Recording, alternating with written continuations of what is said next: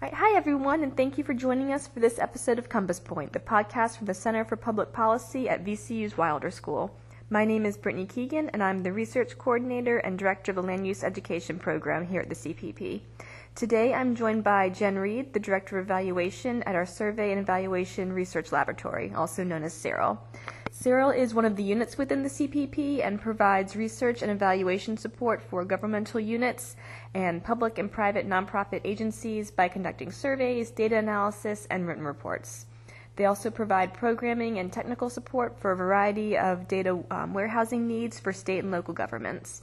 So today, Jenn and I are going to talk about some of the different types of evaluations that researchers can conduct, as well as the benefits of these evaluations. So to start, Jenn, can you please just tell us a little bit about yourself and about SERL? Um, yeah, sure. First of all, thank you, Brittany, for having me here. Um, I am, uh, I have a PhD in developmental psychology. Um, I have been at SERL for roughly 25 years um, and have worked in a variety of different positions, but I'm currently the director of evaluation. Um, SERL has been around since 1982. Um, and we work with individuals um, both in the public and private sector. Um, we do all phases of research and evaluation, like you just talked about. Uh, and really, what I think SERL does the best is that we create truly collaborative partnerships with those that we are doing uh, research and evaluation with. Um, we tailor our services to meet the unique needs of each project. Um, and use what and are versed in a variety of methodologies in order to um, achieve what our client wants. I think the one thing to know about SERL is that we're all generalists um, that we don't have uh, research agendas of our own. We do all have research interests, uh, but what we really do uh, is focus on the research interests of our clients. And I think since we're generalists, we're able to really provide an unbiased look um, at what our clients are interested in investigating. Great, thank you so much. So let's um, move on to talking about evaluations. Okay. To start with, what are some of the benefits of conducting evaluations in general? Oh, wow. Um, there are many different benefits to conducting uh, evaluations. I don't think that a program uh, should be uh, conducted without an evaluation component, I think the first thing to understand is the importance of developing an evaluation plan along with a program plan. Um, so the benefits of evaluation, there are really, there are many, but I think the core ones are first program improvement, um, understanding if the program is being implemented um, properly, as well as understanding if it's meeting the needs of the population it's meant to. Um, to provide uh, findings uh, on the impact and the effects of the program, uh, information uh, in the form of prevention. Um, and community interventions, so better understanding of whether or not the program is really meeting the needs of the community that it's working towards. So that's kind of program improvements, looking at the process. The next one is relationships. Evaluation is great at helping program facilitators, program creators, connecting with the stakeholders, connecting with the community evaluation is all about creating relationships, um, gathering information on understanding uh, how the community who uh, is receiving the programming, what they think of the programming, and how it's affecting them. So that relationship piece is extremely important. Uh, one of the key things for an evaluator to do is to identify the stakeholders, both those who are invested in the programming, those who are doing the programming, and those who are receiving the programming. And not even the direct recipients of programming. Uh, oftentimes, there are other individuals who are also affected by the programming that it's important to identify and to talk to. So, relationships is a really uh, important part and benefit of evaluation. Um, I think another reason, and this is more for the people who are uh, doing the programming, is evaluation provides proof that the program is working. And that's what funders want to know.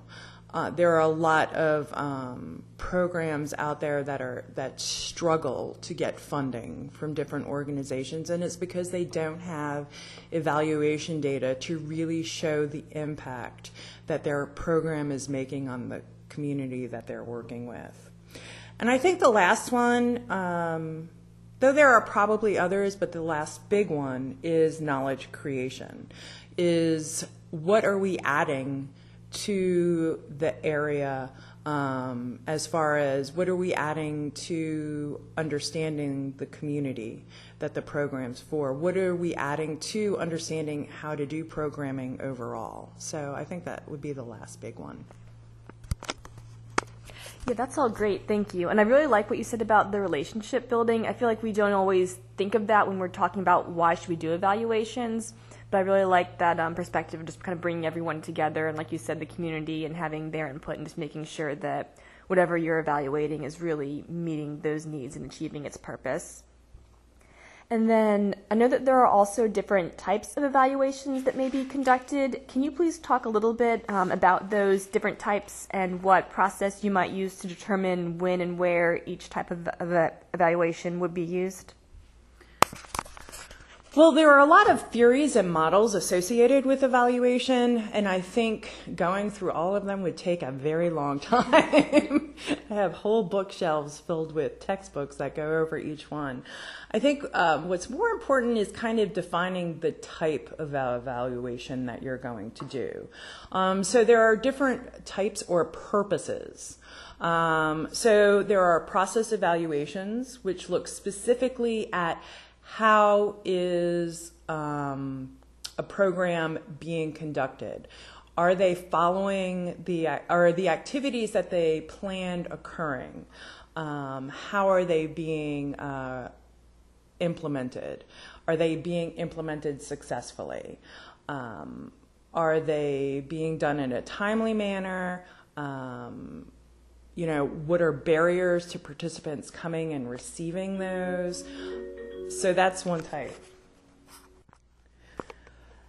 The next type of evaluation or purpose is outcome evaluation, and that really measures the program effects on the um, target community, the target population. So, what impact has that evaluation had on the community? And it's really when you're looking at impact, it's also going back to is the program doing what they said that they were going to do? Um, are they achieving the outcomes that they want to do? And that um, is really important. Um, it's also a place where you can collect um, information on possible outcomes that the program didn't realize. Um, so it could be that a program is achieving its outcomes, but there are also benefits to that program that they didn't realize when they were planning or setting the program up. So evaluation helps you uh, find out those things. I, the next one, and this is more of formative evaluation, and it determines the worth of the program while it's being established. So really, this is more of a reporting. Uh, and this is that as the program is going on, you're collecting information about process and impact, and you're giving reports throughout the whole programming. And I like to do this type of evaluation because it really informs those individuals who are conducting the programming on if changes need to be made. It also uh, brings to light any barriers to the success of the program. So that's really important. I think the next is summative, and that's kind of the overall um, effects. And that's kind of at the end of programming, giving feedback to all the key stakeholders on how effective and how the process went, and some recommendations or considerations for future programming uh, if they decide to continue. So, those are kind of the four core purposes of evaluation. I think it's really um, important to say that overall, you know, evaluation needs to be um, a systematic process. Whatever purpose you decide, whichever theory you want to follow or model, it needs to be written out and it needs to happen in a systematic merit, uh, I, I mean, way. Uh, and in doing that, you know, that's how you, uh, the data you collect is uh, value or is significant. And I think you've talked about this a little bit um, already when you were describing the different types of evaluations. But could you please talk about um, some of the benefits for each of these types, as well as potential drawbacks and how these drawbacks might be able to be mitigated?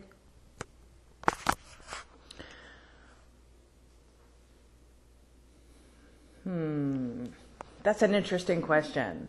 Um, the benefits of everything that I talked about, the process of evaluation. So the benefit of that is understanding right up front what is working, what is not working. Um, it allows the programmers in real time to get feedback and to make changes, to create supports um, throughout the program that community members might need in order to reap the outcomes or impacts that the program desires to achieve. So I think that is, you know, the big benefit of the process evaluation. Um, when you're creating a program, you don't always recognize the different pieces um, that need to occur when the programming um, is actually happening. Um, so, one of the things that our process evaluation does is it really allows you to dive deep into how you're going to achieve uh, the evaluation successfully. I mean, the program successfully by having that evaluation. And I think that brings up something else. You know, I mentioned this earlier but evaluation plan really needs to coincide with the program planning. And I think that all starts with a successful logic model. Um, so the first step in doing evaluation, and this is done during the process evaluation planning, is to set up a, a logic model um, to follow. So I think that's how you can um, mitigate any uh, issues that might occur is having a sound logic model and uh, that allows both the evaluator as well as the program um, implementers to have a foundation from which to talk and to plan activities as well as to uh, plan the evaluation. So I think that's really important. And during your introduction, you talked a little bit about um, the work that you and the other researchers at SERL are conducting. So, if there are any agencies or nonprofits, or I know you even sometimes will work with faculty and students um, who are interested in having some type of evaluation or research study be conducted, um, but they aren't sure how to go about that, how could SERL maybe help them? Um, I, as I said earlier, you know, I think the big thing about SERL is that we're generalists. So we have a real sound foundation and the processes evolved, uh, involved with uh, both research and evaluation. So I think how SERL can help individuals is that we can walk through the different steps of evaluation with them. Um, and work through logic models or coming up with an action plan and a change of theory plan, uh, which really dives deep into what they need to be considering in their programming. Uh, I think we can also help them, you know, decide what type of evaluation to do. Um, I think we can help them with just all aspects um, of the evaluation process. And then that's all the questions that I have. Is there anything else that you would like to add before we sign off? No, I think that's it. I think um, the the maybe just one more thing is just to stress the importance of evaluation. Um, that it is really uh, not. A lot of people think of evaluation. They think of being judged on something. They think that um, evaluation is going to say how they're failing, but true evaluation isn't about that at all. True evaluation is about providing information uh, to the program facilitators about how they can succeed.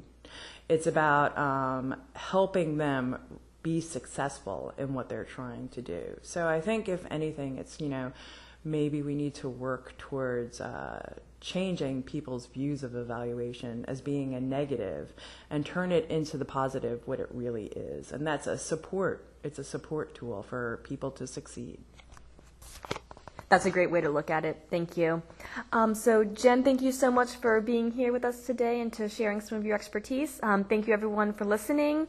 If you'd like to learn more about SERL, you can visit their website at serl.vcu.edu.